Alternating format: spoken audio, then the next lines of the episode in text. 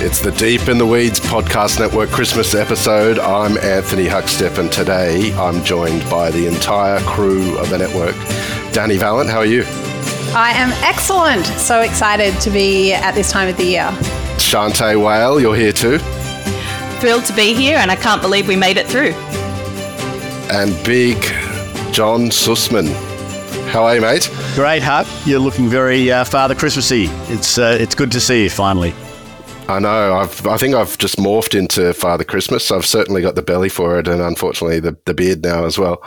Uh, how, how's everyone been? What's the year been like for you? Oh, look, it's been it's been a really big year. I think it's been a year of many stories to tell. I think the the thing that's probably top of my mind is I've taken my first post COVID overseas trip, just been to Thailand for a couple of weeks, uh, which has been amazing. So, yeah, really excited to remind myself that I love food adventures. Uh, I think I ate my body weight both in mango sticky rice and in noodles. Uh, and yeah, I'm feeling really energized for the silly season and um, yeah, looking forward to a pretty chill summer and a big 2024. But we can get into all of that. Sean, you spent most of the year overseas. What's been sort of the highlights for you while you've been traveling? Look, I was in fact, funny enough, in 2018 I had 168 flights, and this year I've had a, only 104. So um, it's it, you know, a, a, but look, it, it's just reminded it, it, it's definitely reminded me how airline travel absolutely sucks. But um, it's also reminded me, and it was going to be for one of my highlights or surprises of the year, but I may as well talk about it now, is that how such amazing value is represented in hospitality here in Australia in terms of the quality, in terms of the ingredients, in terms of the final finished product. Um, I think we should be really excited about you know the standard that we're we've uh, we've got here in Australia in our hospitality venues across the board. It's it's so exciting. Shanteh, you had a big change this year and career shift and lots of things happening. What's it been like for you? Yeah, a bit of everything. I it's it's been so nice to kind of take it down a notch, spend a bit of time home, but at the same time I did a fair bit of travel too, so just trying to find a balance and that quest for always a bit of balance is uh it's an ongoing journey, isn't it? Well, I think the furthest I travelled to was Blacktown in Sydney this year. Um, it's probably the least I've travelled. Uh, I used to be on planes all the time, but um, you know, it's been more of a sort of a family centric sort of year, and um, it's been nice to be part of what's emerging in Canberra as well as a lot of exciting things happening here. And I had a bit of fun in, in Sydney too, which we'll we'll, get to um, soon. What's what's what's everyone sort of feeling like a, about the last year and sort of you know where things are in regards to food. Dani you're very involved in sort of the food media and what's going on. What's the sentiment out there? Yeah, I'm doing two restaurant columns, two weekly columns now. So one in Good Weekend on the Saturday and one in the Sunday Age on the Sunday. So that requires a lot of eating out as well as reviewing for the Good Food Guide. Um, mostly I've been eating in Victoria, uh, but have certainly, yeah, found my way uh, up and down the East Coast a bit. Um, and look, I think, you know, we've heard in the podcasts, it's been a pretty challenging year for a lot of people. You know, staffing's still an issue, but I think the big one for people is costs. Um, and I think, you know, it's interesting what John says about the value that's offered here. And I, I have to agree. I think it's incredible. Uh, but I think people are you know really shaving the margins to provide that value so it you know we we know because we chat to so many people in the industry that, that it's pretty tough but from a consumer side i think you know quality is really high it's a very competitive space um, I think people are being creative in ways that you don't necessarily see on the plate with bells and whistles, but creative in how they manage their menus, manage their rosters, manage their kitchens. And, you know, as someone who's a real watcher of the industry, as well as someone that dines out, I, I really appreciate the extraordinary creativity and effort that goes into all of that. Um, I think the challenge is probably the dining public also getting on board with that and, and realizing that if we want restaurants to be, you know, part of our culture, the culture of our cities and our towns and our regional areas, that there's another layer of appreciation to, to bring to the picture. So yeah, I, I, wonder how far that's percolated and what will happen over the, mm. the coming months and years in, in, in that arena.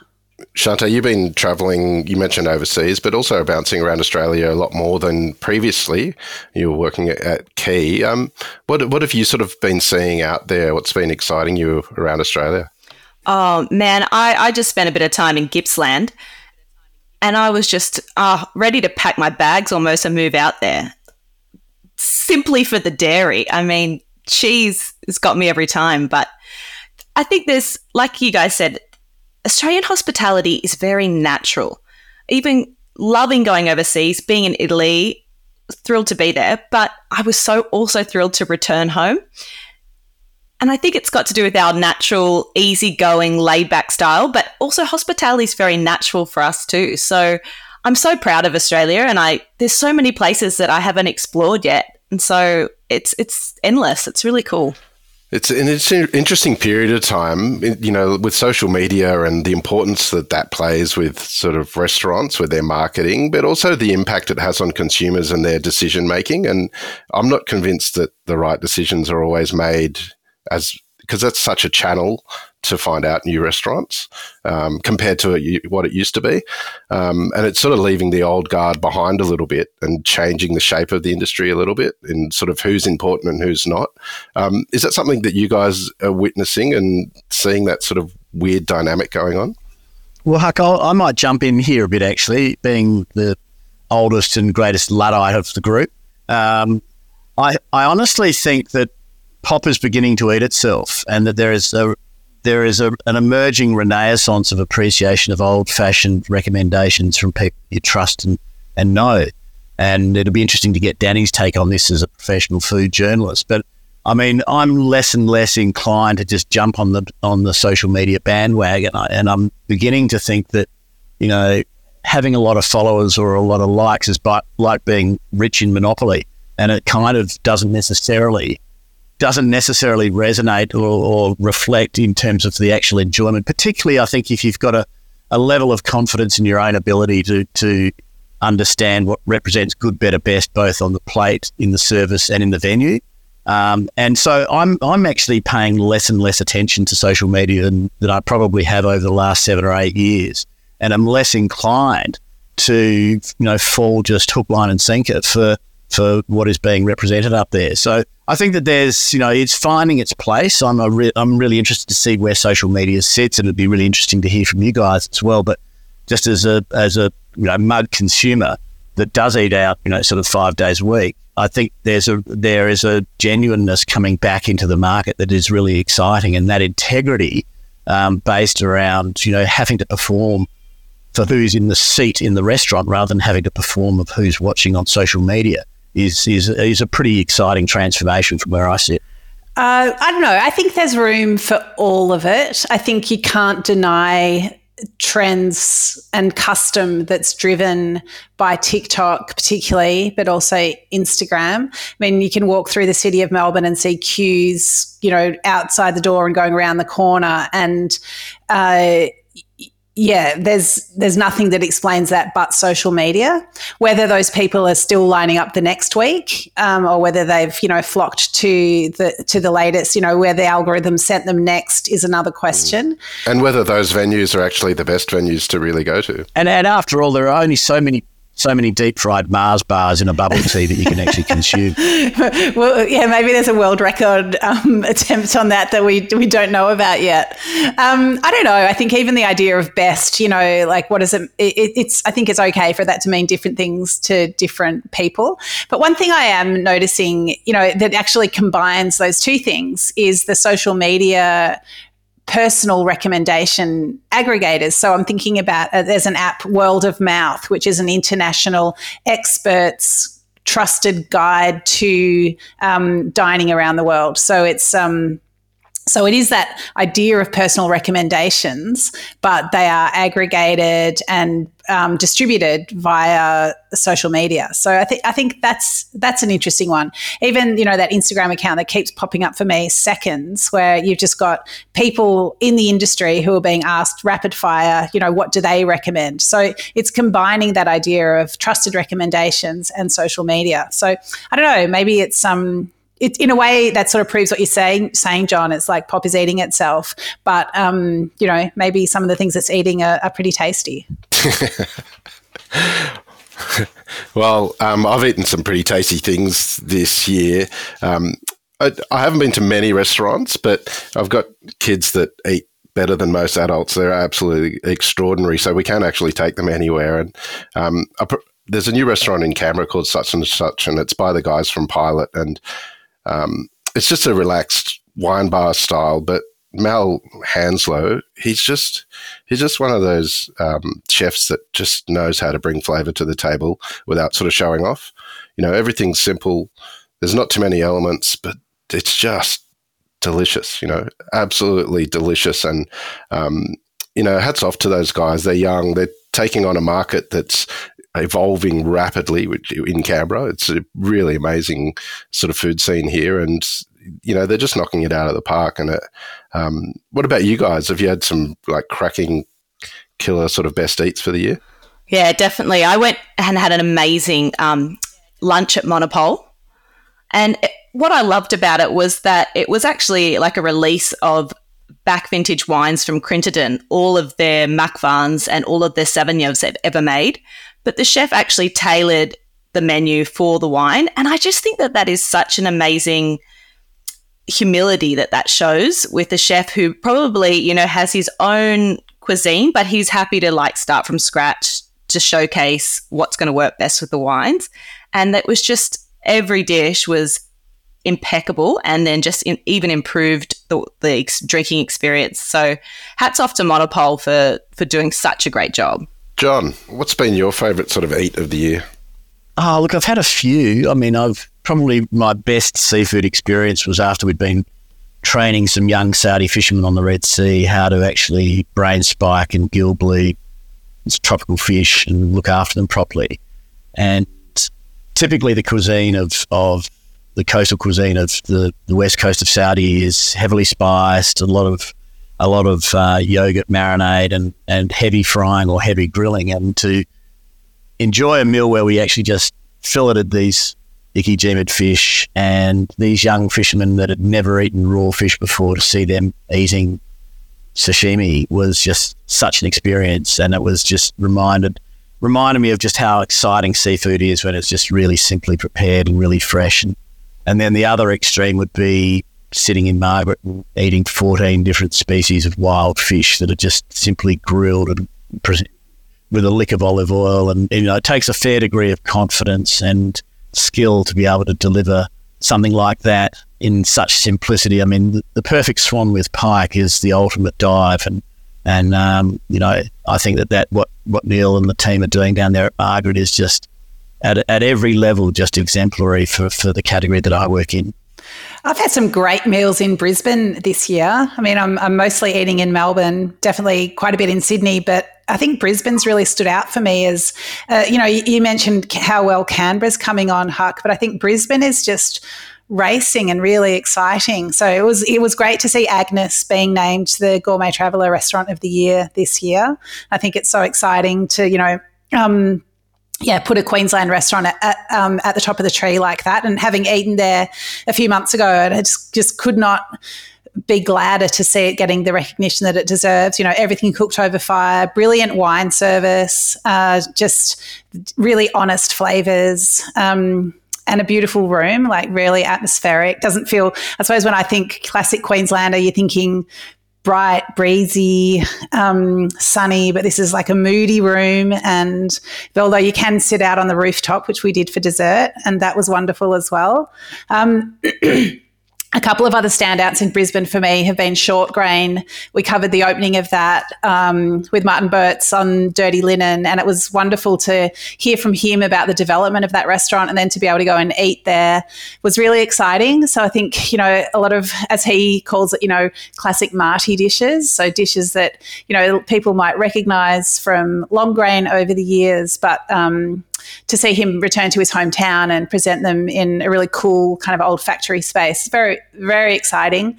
And um, and some young restaurateurs coming through, Bar Francine, which is a, a Brisbane wine bar in a little um, cute little Queenslander, and mostly vegetable cooking, but some really nice seafood there as well. Um, and yeah, just a really fun place, just like kids having a go and just the enthusiasm that's coming through uh, from both staff and people eating there was just, uh, just really winning. Uh, absolutely loved it. And yeah, can't wait to go and eat in Brisbane again. I'm glad you mentioned Marty and Shortgrain. In in Canberra, just recently, um, Becky that owns Zaba Thai restaurant uh, just recently opened Sen Nudes, which is a new Thai restaurant. And Canberra's lacking in Thai restaurants. I'm used to sort of living near Newtown in Sydney and, and indulging in all of the amazing Thai food there. And um, she's just cracking out some classic, amazing Thai dishes, and it's so good. I've, I've, I don't know if I've been as excited about an opening. You know, it's only you know twenty dollars a head or something, but it's one of the best things that sort of happened. And I, and I kind of feel like that sort of area of food, you know, where it's sort of you're not spending a lot of money, but you're getting massive bang for buck. It's you know might be local.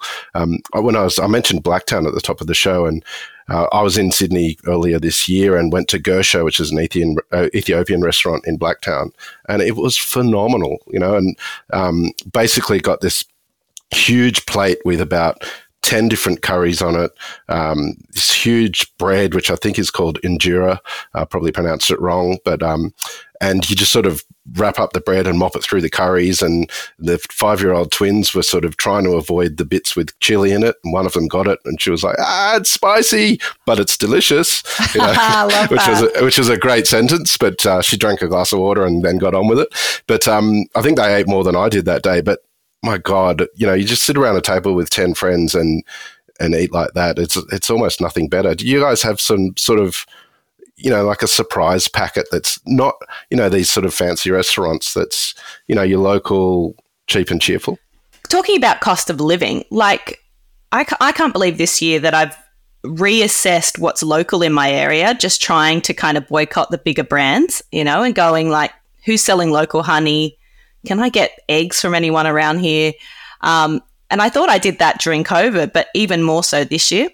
But I hit up Flemington markets, Paddy's markets, fresh produce markets once, twice a year. And if you go at the end of when they're kind of closing down, you get some crazy sales, you know, like 10 kilos of cucumbers for 50 cents, you know, and you're like, what the heck am I going to do with all these cucumbers? But I fed most of my street made a heck of pickles.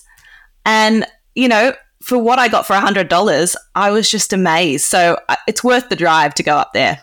Shanteh, isn't it a peck of pickles? Maybe it is. a heck of a peck of pickles.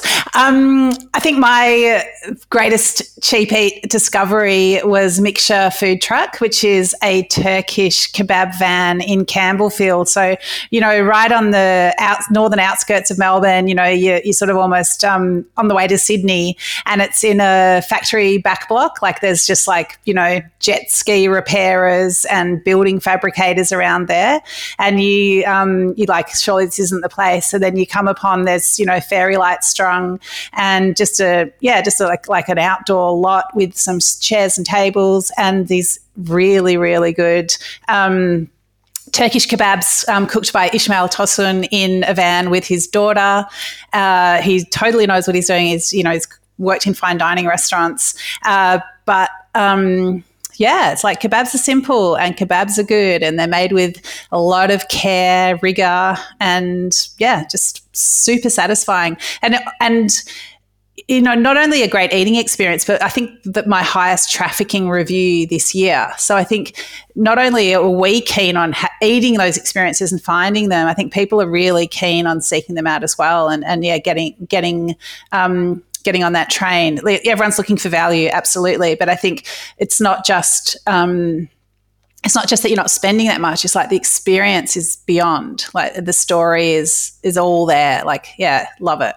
John you like to hit the local local restaurants when you're back in australia. Have you, you got a favorite oh look at I mean, they're all pretty much favourites. I mean, I, I, I, am sort of, yeah, definitely. I think you got to agree with, with everyone that there is this sort of hunt for value, but at the same time, I'm sort of in the business of trying to make sure that we celebrate and support our catchers and growers. Um, and so, whilst it's fantastic to sort of say that we can find a feed for 10 bucks, we've also got to be recognizing what it takes to actually put that produce on the table. And um, you know, at the moment, one of the one of the issues in in my industry is country of origin labeling in restaurants. And the reality is that if we want to feed the kids for 10 bucks after school on a Tuesday night with fish, it's unlikely to be local. Um, and not necessarily should should it be. I mean, you know, there's nothing wrong with celebrating. We live in a beautiful first world environment that that it comes with those high costs of living, and therefore, you know, maybe we own Saturday night as a as a producer nation and recognise that imports are an important part of the basket of food that we eat in this country. So, um, you know, to that to that point, I feel obliged to make sure that I'm supporting my local catchers and growers, and and so my average check, I would I guess, is probably higher than just being able to to to look exclusively um, at that lower cost protein. So, um, you know, I, I still think that you know when we compare it to you know, 10 euros per Gillardeau oyster in an oyster bar in Paris, that you know, being able to buy a dozen unopened oysters for 20 bucks and open them yourself represents extremely good value. And there's a category that we've seen this incredible rise in, in terms of the quality of the output of the farmers, both here in New South Wales and around the country. Um, you know, I, I, tend to look at the value proposition rather than the price exclusively, and I think that we're seeing some incredible value propositions, particularly in the seafood world, and particularly in Asian seafood using local seafood here in Australia.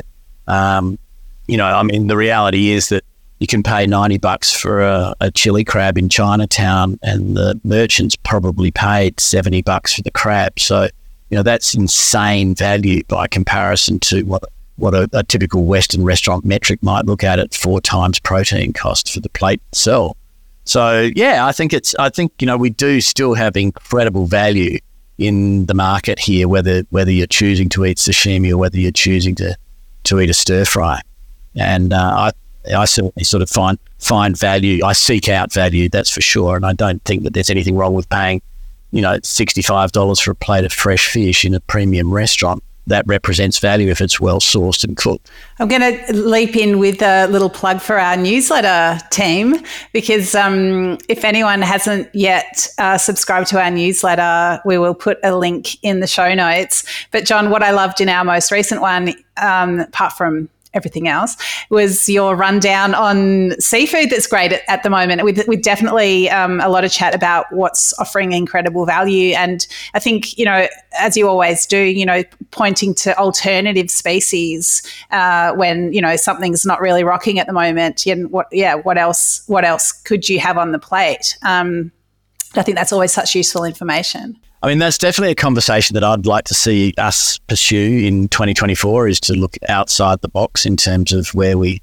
seek out produce and how we actually encourage consumers as much as restaurateurs and uh, to, to utilize some of the lesser known species or, or, or cuts even. On that note, what's everybody having for Christmas? What are we eating? Well, I normally do a porchetta, Christmas ham, poached fish, poached prawns, and a bunch of salads.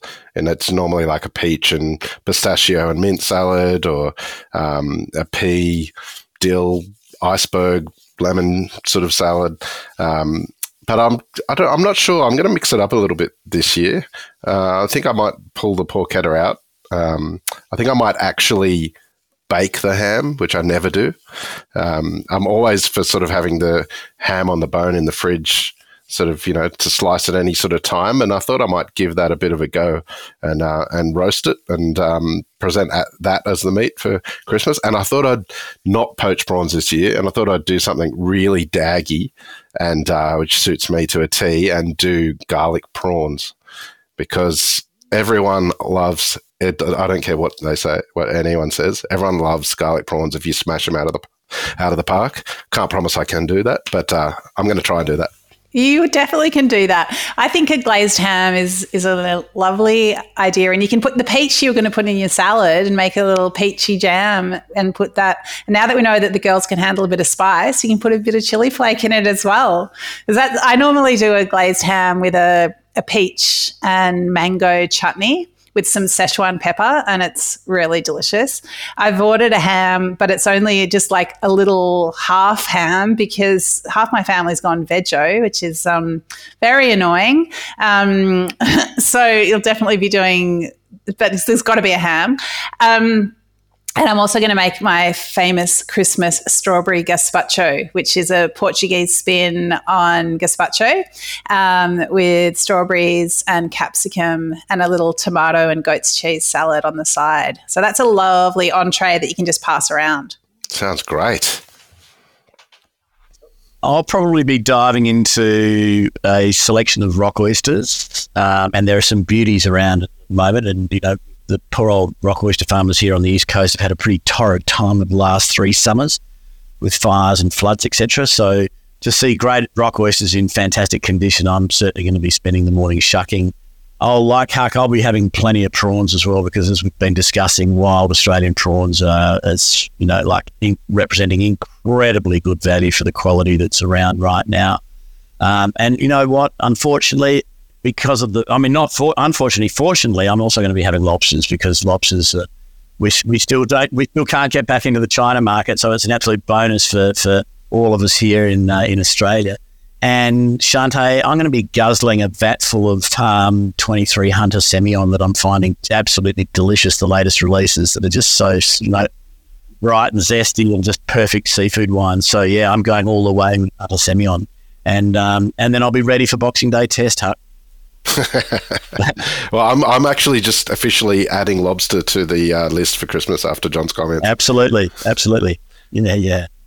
And what are you going to be drinking, Shanteh? Give us a give us a tipple tip for Christmas. Oh gosh, you know what? That's the last thing that I've thought about. what? I've just done. I've done so much tasting and reviewing of wine lately. I'm probably going to have some tequila. I think. yeah, some really delicious, freshly squeezed margaritas. Um, but I will definitely, there'll be lots of wine there, that's for sure. There's too much wine in our household. Um, and I'll save some of the special bottles that I've been waiting to open with my family for sure. But I think my mum's doing rare roast beef this year. But I'm excited about sides more than anything else. So, like, we're going to do char grilled broccolini and um, tonnato sauce, which I've just put on everything these days. And um, I've pickled more more pickles, pickled cherries and jalapenos. I made a jam to put on a roast goat, goat's cheese. So, yeah, I'm excited about all the other bits and pieces. 2023 was uh, was a, it was a good year. We didn't have COVID threatening lockdowns, and um, you know it was it's been challenging as well. But um, we're pushing into 2024. Dani, what are you hoping to see? What are you expecting to see for the next year? Uh, what do I want? I mean, I definitely think we've seen smaller menus. Uh, in a lot of establishments. It just helps to control costs. But I think as a diner, I really love that. I think what I what I love the most is restaurants that are so clear of their project that they don't try to cover all the bases. They just um, are able to express who they are and what they're offering, you know, on a menu and then on the plate. Uh, so I'm looking forward to not having too much choice, just having a curated experience. I think we, we did see that, you know, coming out of lockdowns with, with a lot of set menus. And I think a lot of people have eased off on that, but there's still something about that. You know, maybe you've got a few choices for entrees, mains, and desserts rather than this big, overwhelming cart. So that's something I'm looking forward to. And I guess, um, you know, tapping into what John's been saying, just um, look really looking after producers, just really honouring the produce, um, you know, paying a fair price for it, and then not being too scared to pass that on. I know that that's just always such a tricky equation, um, but yeah, I guess it's a it's what I'm hoping to see is, um, yeah, that there's value and proper proper value put at every step of the supply chain, and that consumers are, you know, willing and of course able to, you know, come to the party and, and support that. I've been part of uh, um, markets here in Canberra and the creation of it, and um, it's just sort of opened, and the second phase of it's opening in 2024. But one of the things I love about Canberra, and what I think people who don't embrace fresh food markets sort of should get on board with is that how long produce lasts for when you buy it from farmers markets, from fish markets, from fresh food markets, and the value in that sense. You know, sometimes you might pay a bit more and it's amazing quality, but it'll last longer in your fridge, so you probably won't throw it out. You know, I think a lot of food ends up in the crisper at the bottom and doesn't actually get used. Um, and uh, you know, as well as immersing yourself in sort of fresh food market and um, maybe sort of having a greater connection to where your food comes from, it, it, also lasts longer in the fridge, and you're doing a bit better for the environment as well. And I, I would love to see that happen more and more. It's a very mature market uh, for fresh food markets in Canberra. The the figures of the amount of people compared to population that go to markets is extraordinary. Um, I've, I've been lucky to sort of been privy to that information, and I'd like to see that sort of more so, like because um, it's just a, it's a great way to shop. It's a great way to cook. It's a great way to live. John, what are you um, seeing or hoping for in the next year? Uh, I'm really looking forward to yeah, there being a, a, a genuine sort of level of recognition for the value of, of Australian produce, and uh, but not not you know jingoistically saying that we can't you know use or or enjoy imported product um, in in the world of seafood that is. But I think that very much you know sort of getting confidence in what we have um, more and more than perhaps we we have, and that, that that's coming. Um, and you know, look, the reality is that you know, as we've discussed already, that the cost of production here in Australia is amongst the highest in the world. So if we're going to support that, that we need to really be creative in how we how we eat on Tuesday night as against how we eat on Saturday night. And so, um, if we're going to be a bit more experimental, I, I, that's what I would look forward to. Is that you know the four of us would not have a problem eating sardines, but there's a lot of people that wouldn't eat eat sardines or or lesser, lesser, you know, sort of known, lesser, more fragile species. But as you said, Huck, if, you, if you're buying locally, then the chances are that you're going to have a great experience with that, with something that is a more fragile product. So, uh, so I guess in summary, what I'm looking forward to is probably eating my body weight in uni for. I'm going to be sharing that, so it'll be you'll be eating half your body weight. um, and and looking at some of the other uh, at some of the other really exciting seafoods that we can we can get amongst as well. Because I mean, sustainable working sustainability, which is has been a bit of a hackneyed cliche in our world over the last sort of ten years or so. Um, that you know really requires a, a broad view on on how to approach that topic, and part of that is is having a sort of a really Catholic view on the choice of seafoods that are consumed, not just sticking to centre cut salmon from a sustainable farmer. Um, so you know, there's there's there, that I guess in, in I'm really looking forward to the next next generation of consumption, and and I think that that's going to be a, a far more you know, sort of thought thoroughly thought through process than than just grab and go. I'm believe it or not, 2024 is going to be more wine in my life more than ever before. Some exciting announcements coming, but uh, what I'm looking forward to is kind of getting out amongst the community and talking a bit more about the ebbs and flows of vintages in wine. I think that we have always just jumped on great vintages, but with the way the weather is and climate change, we're all watching the news going, oh, you know, where's flooding, where's burning. So I think it's important to talk about how we support our local farmers in, in the trickier vintages and the value that can be seen um, on some tough years. I mean, any idiot can make great wine in great vintages, but the trickier ones is where you really see um, people's skills and and uh, the way that they handle, you know, their their vineyards. So I'd like to promote that a little bit more in 2024. Well, I think it's going to be a good year, 2024, and I should um, make mention to thank all of our guests on all of our podcasts for the year. They've been incredible. We've had some cracking guests tell some incredible yarns, and of, of course, our listeners out there that um, tap into every episode, and our partners, and of course, you guys, uh, our amazing hosts, and uh, the uh, mysterious Rob Locke as well, who's always lurking around in the background, fixing all of our audio and um, doing all amazing things. Um, have a great Christmas, everyone and um, we'll catch up soon. Merry Christmas, Wade. Thanks. You too, Huck. Great to catch up with you all.